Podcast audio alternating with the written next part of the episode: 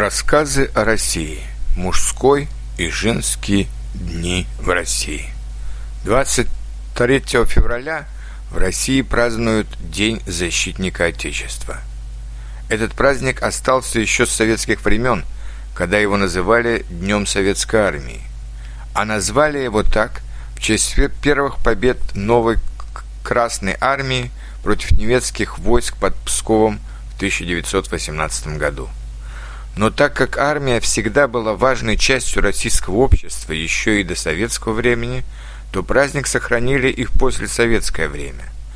А так как армия прежде всего связана с мужчинами, то этот праздник постепенно стал днем мужчин, всех мужчин, даже если они и не служили в армии.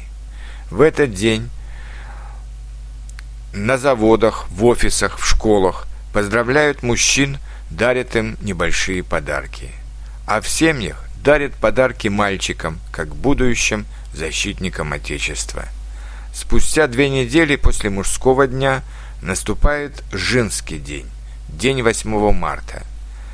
И то же самое. Современный праздник далеко ушел от идеи немецкой революционерки Клары Цеткин, которая предложила в тысяча девятьсот тринадцатом году праздновать восьмое марта как Международный день солидарности женщин в борьбе за равные права с мужчинами.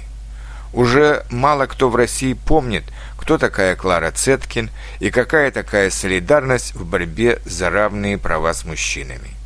восьмое марта стало просто женским днем, когда в России поздравляют всех женщин и девочек, дарят им цветы и подарки. И недаром этот праздник совпадает с началом весны, потому что женщины олицетворяют весну и начало новой жизни. Кстати, оба дня в России, двадцать третьего февраля и восьмое марта, уже давно не рабочие дни.